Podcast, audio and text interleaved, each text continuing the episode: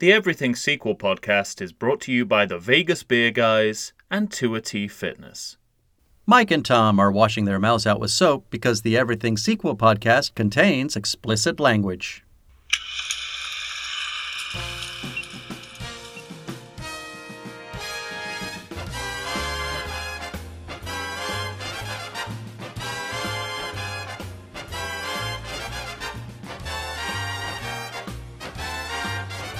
Hello and welcome to the Everything Sequel Podcast. This is the Naked Gun edition, pitching sequels. My name is Michael Schantz. I'm from the How Dare You Awards. With me, pitchmaster himself, Tom Stewart of Lonesome Whistle Productions. Hello, Tom. Never bet on the white guy. Which doesn't, doesn't That's really all help you know. Us. That's all you know. Which doesn't really help us if you're about to... Right? It's not not, not uh, useful information if you're about to uh, vote on our pitches. Then you have to determine which which of Michael and I are less white. Which... Uh... Oh, that's that's no easy choice, my friend. Because wow. yeah, you've also got two different nationalities to deal with, so... Right. Yeah. All right, well... I find this particular pitch very interesting. Yeah. More than anything, just because we haven't pitched such a broad set of movies. True. Yeah, n- neither of us decided we wanted to pitch Airplane three, for instance. I'll say. Only half-heartedly. I feel like having having talked through these movies, I have a better sense of where Airplane two went wrong. That's interesting. I think they I think they focus too much on the jokes themselves, not the connective and not enough tissue. Story. Yeah, I think. It's and it's interesting. I think, you know, it really, I mean, I said it almost as a joke that this is a screenwriting masterclass. But if your assumptions uh, about comedy writing are that that it's about the about the joke, not the concept or how the joke connects to something else, I think these movies show that that, that you're missing the point. Mm-hmm. Were you... I mean, so I, I talked about how it was interesting to do this. Was this easy for you, or did you find it difficult? Did I find it, did I find it difficult? I had to ruminate for a couple of days. But I once I had my idea, plus it's, you know... What what I, I You mean, have to I... start with the title, don't you? Yeah, I know, I know. That's a high standard. And that's already. not that's no easy task. Yeah, that's true. There, are de- it, it's it's it's more definitely more challenging than you think it would be for such a broad right. uh, set of movies. Um, but again, it just it reaffirmed to me that because I assumed that, you know, pitching these movies, you would be like, well, this gets us to that gag, and that gets us to this gag, and that. But it's actually the opposite. Like, I find myself thinking more about story points. Well, and I was gonna say because in like our not, pitches, yeah. I I tend to have a pitch. I I will I will I'll give you a blurb. You're gonna get. You usually are so in depth. You're giving us plot point by plot point. Yeah. Well, yeah, th- that's not going to change, but I think it's it, like I, I, um, it was interested it, this, this like compared to some of the other dramatic movies that that we've pitched before. That I'm, to, I'm thinking way more about story and structure in this than I was about them, mm. and that says a lot to me. You know the that. Uh, Um, you know, again, the high standards of uh, of comedy. It's harder to do comedy than it is to do drama on some occasions. Like, sure. Trying to make something funny requires way more craft than making something sincere or mildly diverting. I think, you know, because we, we, we all we all have a we all, well, most of us have an idea of like what moves us, what will, you know, what we will find interesting. Mm-hmm. But comedy is totally different. It's it's it's like we we have to get from point A to point B via the best possible route. Yeah, that's so it's hard on three. There's like three aspects there that are almost impossible to, to So I I have such admiration for the people who make comedy movies that, that work, because that's that's clearly no mean feat. I get you. So it, it was very. It, it, I guess I guess it was very challenging, but. And again, you know, just thinking, if you, if you think about it in terms of, does this make sense? In, this is bizarre to say for the Naked Gun movies. Does this make sense in terms of the story we're telling? Mm-hmm. If you keep that through line, weirdly, everything falls into place. Like, you don't even need to plan the jokes. The jokes will happen, I found. Okay. So, yeah, leave your preconceptions at the door. I do have some jokes. I'm sure you do. I don't want to... I don't want to.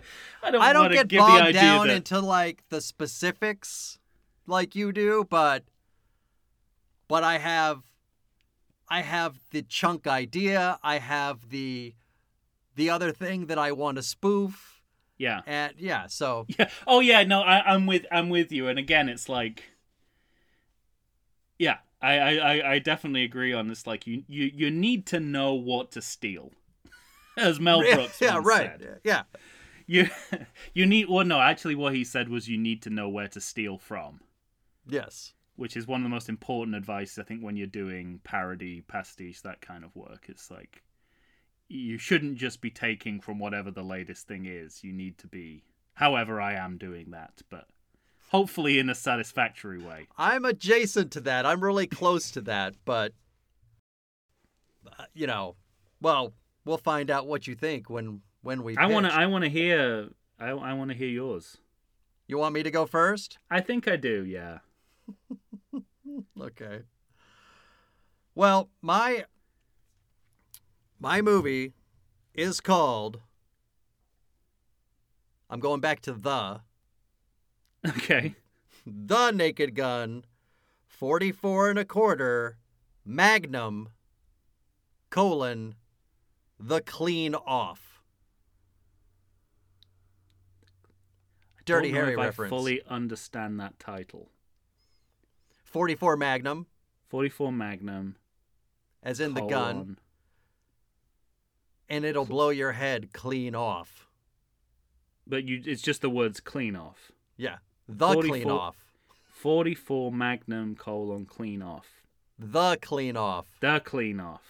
Yeah. Because I am setting my story, my friend, in San Francisco. Oh, okay. Home of Dirty Harry. Which, considering what you said in the previous episode, makes sense. You want to change up the city every time as right. a running gag. Great. So, that's why we are in San Francisco. That's why we'll have Dirty Harry references. But I'm not stopping there, of course. So... Unforgiven plays a role. No, no, no. um, all right, here's the story. Like I think I mentioned, I think in our last episode, in Naked Gun thirty-three and a third, Frank sort of rejoins Police Squad in order to help foil the crime. Mm-hmm. So he stays on, and now we're in the last two weeks of his second and final retirement. Mm-hmm. Although, even to continue the the gag, we, you know, it might even be better if you say, this is the tenth and last time that Frank is going to retire from Police Squad, that kind of thing. And we all know someone like that. Oh, yeah. I remember the uh, uh, college um, studied in a, a film studies department, and... Um, back in the days when you had actual projectionists on staff, like projecting real film cans. Mm-hmm. And the projectionist was actually called Frank. And I went to two of his retirement parties. And, like, I found out on Facebook that he retired a few years ago. As well, like, like, for the final time. That's great. So, that's a very relatable joke. Yeah. Oh, um, I left out an important detail. So the reason we're in the last two weeks is because on Frank's last day, mm-hmm. his ex-girlfriend, fairly newly elected Congresswoman Nancy Pelosi, has been getting death threats. Not from Scorpio. Wait, wait, wait, wait, wait, wait, wait. The Nancy Pelosi? Yes. What happened to Jane? I said ex-girlfriend. What, so he split up with Jane and then... Oh, no, was this no, before he's Jane? With Jane. This Nancy Pelosi was before Jane. Okay. All right? So this is set in the modern day? No. I'm regretting letting you go first. This is confusing. This is like ninety-seven. We're going to have the the three-year gap that we always have. So okay. eighty-eight, ninety-one, ninety-four, ninety-seven. Nancy Pelosi was elected in eighty-seven. Before she was elected, I mean, I don't know enough about her real life. I'm going to say that Frank was supporting her while she was running for office. Okay. She's elected to office. They break up. Which right. is perfect because she's elected in eighty-seven, and then in eighty-eight, we start up with Frank's current story as we know it. Don't want to get the Nancy the Nancy Pelosi biographical timeline wrong, or people no. will just leave the theater. Yeah. Bearing because... in mind, at the end of the last movie, a sixty-eight-year-old man and a fifty-year-old woman had a kid. so, so... He's called in to help foil the crime. It's not Scorpio, it's Libra. The least menacing sounding zodiac sign we could probably come up with. And also my uh, my sign, just F Y I. Well, I'm on the cusp. So some things will list me as a Libra and others will list me as a Scorpio. Okay. Yeah. All right. Now, so, you know, Frank and Ed and Nordberg all on the case. We're going to yeah. assume that real life events don't fuck up our timeline for the movie. And just a reminder to listeners, we have a time machine. Yes. That that will counter all eventualities. All actual questions of... Yeah. We can... Common sense. Right. We if we want, we can we can freeze O J Simpson in nineteen ninety-three. Correct. Forever. Which I have to do to make this work. Cryogenically? yeah, yeah. So their police squad is on the case, and we're going to be sending up and having a lot of fun with the Dirty Harry series. But oh, then I also nice. want, because there's no reason this should happen, in the in the case of a newly, not newly at this time, but in a in a a case of a uh, sitting U S representative, mm-hmm. there's absolutely no reason for the police squad people to go on a vacation, but they're going to be forced on vacation a la nineteen eighty-six's Running Scared. Mm. And they're going to go to Florida, and we'll have a bit with Nordberg and Frank, sort of Gregory mm. Hines and Billy Crystal-esque. Ugh. Yes. I don't know if I can watch O J Simpson in Florida. He won't be as wearing long as a mask. Not, as long as he's he won't not be wearing people. disguises and sneaking up on people. As long as he's not pranking people in whiteface, I'm, yeah. I'm okay.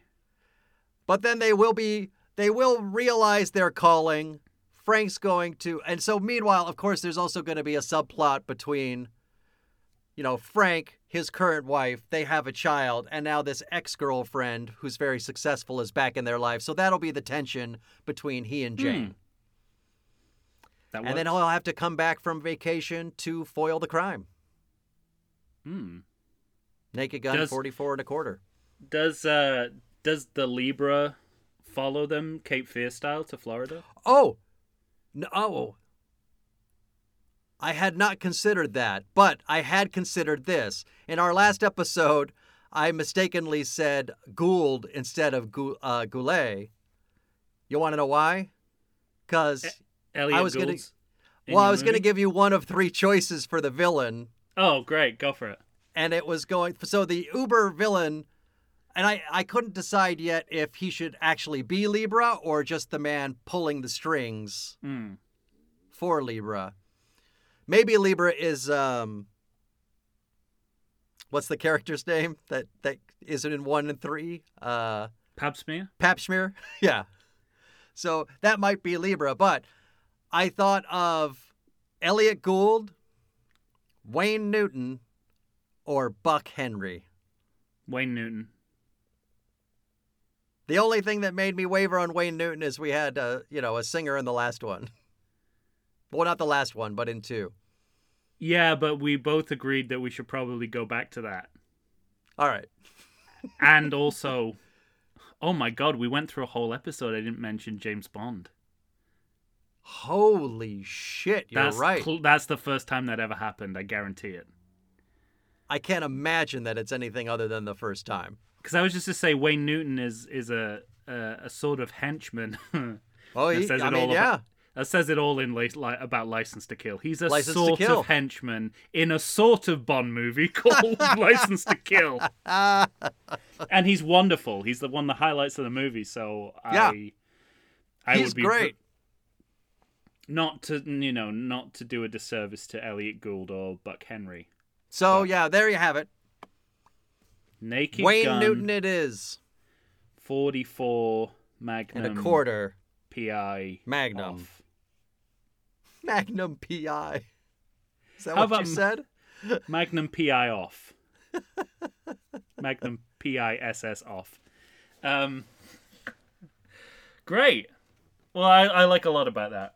I like the, I like the fact that you've The dirty, dirty Harry's right in the pocket of the kind of movie that that that the Zuckers would be able to parody perfectly. So, agreed. Uh, okay, well, um, I, as you say, you know, there's normally a three-year gap between these movies, but I'm, I'm you putting the time machine to full. All effect. Right, go ahead. Uh, and I've actually I've actually come up with a projected time in which I want this movie to be released. All right. Which is uh, two thousand nine, two thousand ten. Anywhere in there is fine. All right. Um, Go on. Because I want I want the I want the title and some of the uh, on-screen references to still be in the zeitgeist. Okay. we're, we're like we're we're too we're exactly too far away from them now for them to work in two thousand nine, two thousand ten. It's just gonna it's it's gonna hit better. Okay, heard. So the name of my movie is Naked Gun four point oh. Of colon, course. The future is later. I like it. Okay. So, our cold open is a pastiche of a Paramount property. It's the Indiana Jones cycle. Hey. We can play with imagery of the entire trilogy, plus Crystal Skull, which has just come out. Hoofah.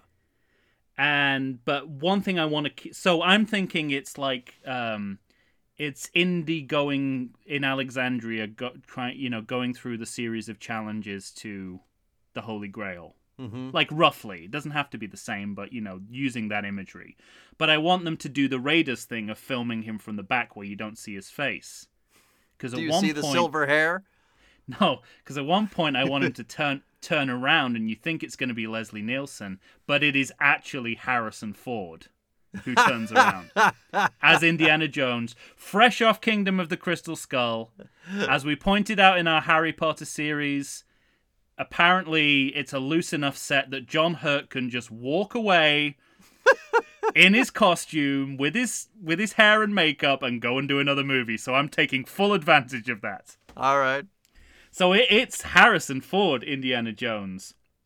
And about halfway through the Holy Grail Challenge, suddenly we hear, Junior! And Leslie Nielsen's playing his dad. That's great. So we don't know what this is about yet or how it relates to anything. But when they get to the, you know, they do all the challenges and then they get to the Holy Grail and it's a desktop computer with a password encryption. One, two, three, four. That they have to figure out. So, and and we crossfade into Frank Drebin's home. He's a retired man in his whatever age Leslie Nielsen was at that time. I don't know if he died yet, but it doesn't matter because we have a time machine. Mm-hmm. Um, and his son, played by Harrison Ford. Oh my gosh. Saying, saying, Dad, this is how, you know, this is how you remember your password. And he'd fallen asleep in the middle of Harrison Ford telling him that uh, uh, how to figure his password. And um, he's like, why do you fall asleep whenever I try to explain this to you? And he's like, I I, I said, you know, I need my nap in the afternoons. Ooh. And then Jane... For your reference, it. Died in twenty ten, but... We got the time machine. Perfect. He's He'll got have one, made the movie. He's got one more in him. Yeah. So let's say this came out in two thousand nine. Great. Uh, um, and then Priscilla Presley's Jane r- runs in and says, Francis Ford Drebin. Referring, of course, to Harrison Ford. So you know not to interrupt your father in the middle of his afternoon nap. Harrison Ford, who still lives at home at age... what, like sixty, whatever yeah, he is. Yeah, so, right, right. Storms into his room. He closes his door. There's a sign on the door that says, shoot first, ask questions later. He dives into his Star Wars bedspread. And, like, and uh, Frank turns to Jane and says, we really should have saved for his college. And then Frank, he says, okay, Frank, get back to your nap. And he falls back asleep. And... goes back into the Indiana Jones dream. This time it's Raiders of the Lost Ark. He's about to take the um, the head from the beginning of Raiders of the Lost Ark and exchange it for something. But it's coffee beans. And he wakes up and says, I gotta go and get I gotta go and pick up the beans before the roasters close closes. Because remember, he said in Naked Gun thirty-three and a thirty, he grinds his own beans. Yeah, he does. So, so he says, the ho- he said, the wholesaler's closes in thirty minutes. It, no, Jane says that. Says, the wholesaler closes in thirty minutes. And Jane, he says, I'll be there in ten. Pulp Fiction reference, the wolf driving. Wolf. But that leads into the opening sequence, which marries the car gags and the siren opening sequence. Because he puts a siren on his car. So he nice. Can get through the traffic. So that what we're seeing is basically him driving, trying yeah. to use his G P S, lots of background gags, but it's you you basically matching those two sequences, so you do them all at once. He his G P S isn't working, so or he can't get it to work, so he goes to the wrong address and he ends up going to a Colombian cartel drug deal that he thinks is a coffee wholesaler's. Which just, and the place he's looking for just happens to be called the Colombian Connection. one hundred percent good stuff. And so when he walks in and saying, is this the Colombian Connection? It's like, yeah, step right in. He said, yeah, this is the place. It's like, uh, um, and, uh, you know, we, we have all the jokes about, hey, we've got some, you want to have a sample? We've got some ready to go here. And it's like, oh, I can't have too much of it or I'll keep me up all night. So, you know, the, lots right. of double meanings, yeah. coffee and cocaine, basically. Um, and at one point he says, like, I got to get out of here and head to the pharmacy. And it's like, well, you got a working pharmacy here. What do you need? And he pulls out his C V S coupons, his C V S receipt, and his police badge goes like flies across the room. They see he's a cop. Um, he they machine gun him down. Frank's dead. Minutes into the movie, Frank's dead. So we're at his funeral. How dare you? We're at we're at his funeral. Uh, Ed's there, Jane's there, Francis Ford Drebin, played by Harrison Ford, is there. um, we we start a running gag which will pay off at the end of the movie where Norberg isn't there. Um, and uh, Jane says to Ed, "Where's Norberg? You know, I didn't think he'd miss this." He goes, "Oh, Norberg, he would love to be here, but let me tell you." But before you get a chance, the priest screams, "Who graffitied loser on the?" on the deceased ca- casket. And there's Francis Ford Drebin with like a can of spray paint in the background, and he points and goes, "It wasn't me, it was the one-armed man." And and then they, we we cut away to the priest who has one arm, and he's like, "Don't talk," he said, "that's the guy giving the service." And he runs away, and it cuts to footage of The Fugitive where he, he runs over a hill, he disappears, and we see him like as nineteen ninety-three Fugitive falling down a waterfall. Anyway, so basically the cybernetics department of Police Squad, run by Ted, of course, mm-hmm. um, has uh, says, you know, we can rebuild him. We can we can Robocop him. We can turn him into a, a Robocop. But it is said, but it's it's a special. We can we can a Robo retired cop. So he'll do everything that a, reti- a retired cop did.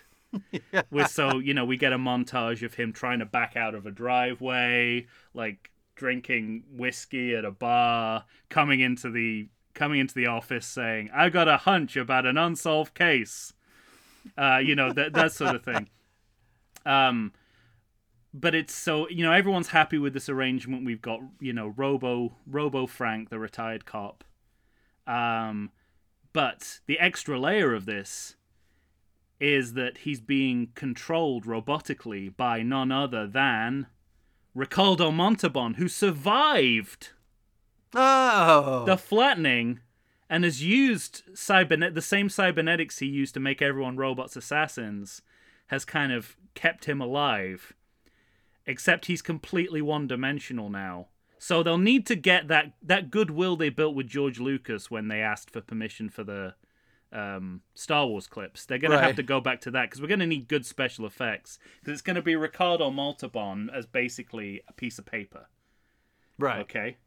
And we also have now Papshmir is, is, is there. He's been restored from his tr- plane explosion, and it's now half him, half Fred Ward, and a toilet in between them. and any, so he's being controlled. What's happening is is President Obama is brokering a peace deal in the Middle East, and so is, and so the two representatives of of um, of either side uh, are coming to Washington. By the way, this is all taking place in Washington. We've gone back to Washington again for no reason. Mm-hmm. They all now live in Washington, and um, Frank is going to be there providing security. You know, a demonstration of the new RoboCop technology. But Ricardo Montalban has a plan to use Frank as an assassin to kill both sides of the peace, to, of the peace agreement, to take out both leaders and Obama. Oh, no. You know, yeah. Um, and so he's going to be controlled robotically.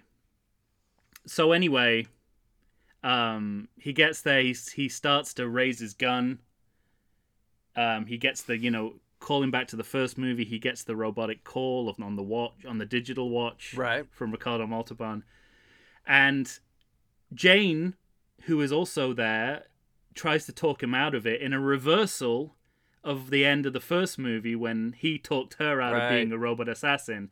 Gotcha. Except this time, Ricardo Montalban's, you know, saying, "Ah, I gotta," you know, it's like, "I figured that out, and I've, there's a workaround. I can block any emotions." Um. So that doesn't work, and he's still going for it. But then Francis Ford Drebin turns up and says, "Dad, I enrolled in police academy. I enrolled in a police academy. I'm on a fast track to becoming a retired cop." It's like, they're just going to take me straight to, I'll be a retired cop in two weeks. And that's what breaks him down emotionally. Um, and so he doesn't, ki- you know, he's a hero.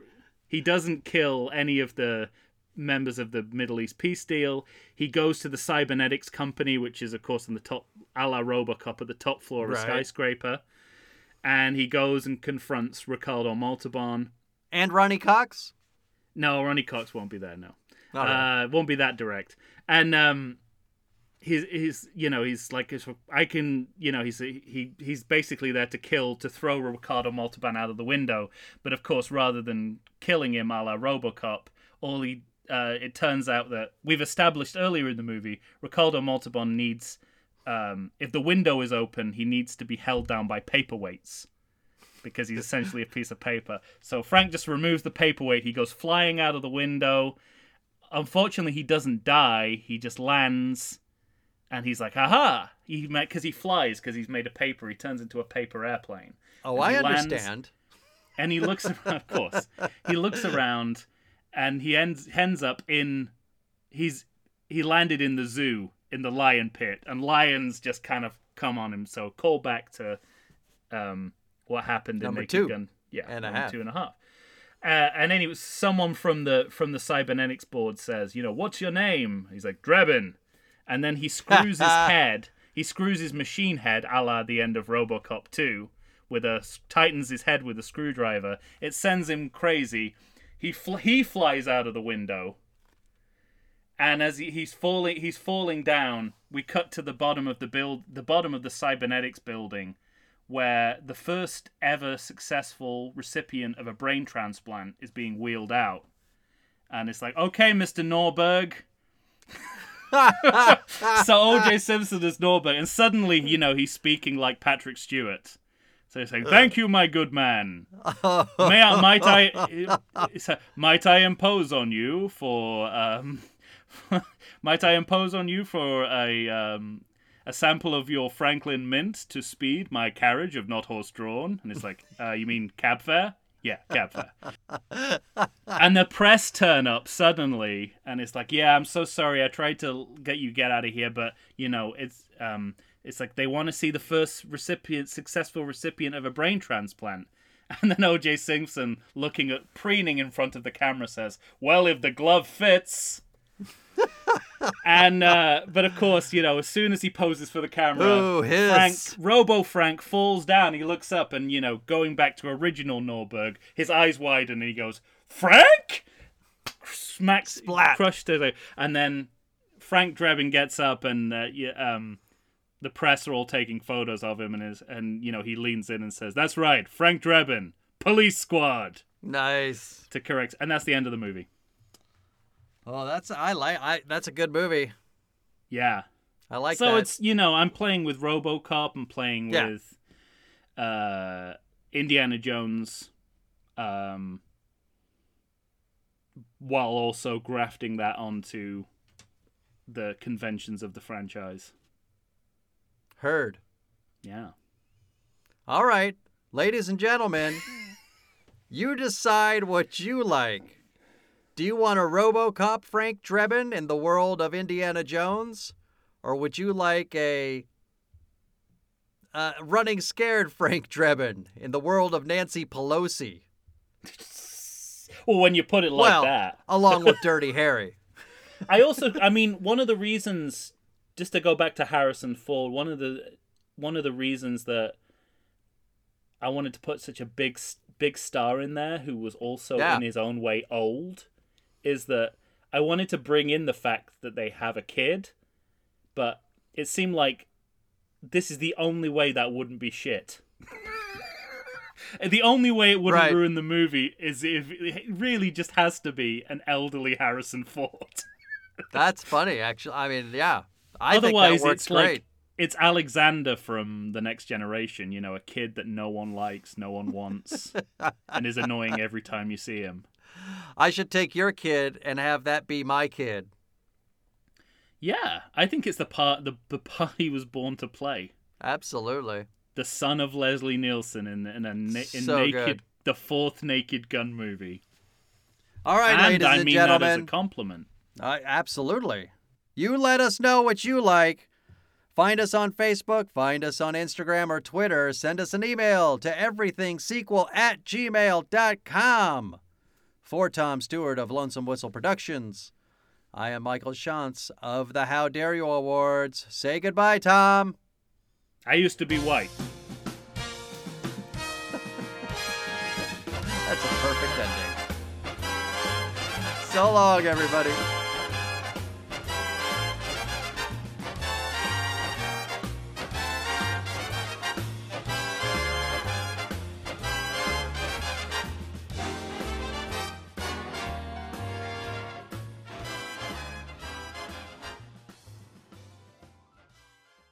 I like to think I know something about beer, but nowadays even I get overwhelmed when confronted by the exhaustive selection of craft beers they have at bars, breweries, and even grocery stores. Back in the day you had one, maybe two craft beers to choose from, and if you were confused, you ordered a Guinness. But in beerstinations like San Diego, the craft beer options lately are in double, sometimes even triple digits. So what's a beer drinker to do? You need what I need, the Vegas Beer Guys. Your beer of choice should be a perfect blend of malt and hops. And so a live show about beer needs that same balance. And the Vegas Beer Guys matches beer expert Dan Aker with self-proclaimed beer novice Stephen J. Weiss. The results are eminently drinkable. They're on Facebook. They're on Instagram. They'll try new beers. They'll tell you about beer. Think of them as your beer Sherpas guiding you up a foamy-headed mountain to reach the peak of your pint. God, I need a beer.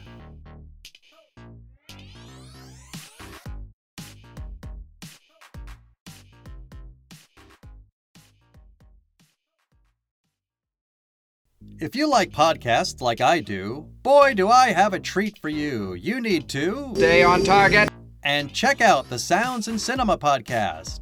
Listen as your host, sound designer and music creator Tony Parham, and co-host, musical performer and sound lover Derek Hansen, D-Rock if you're nasty, and I am, discuss all things sound related to film, television, stage, and theatrical productions.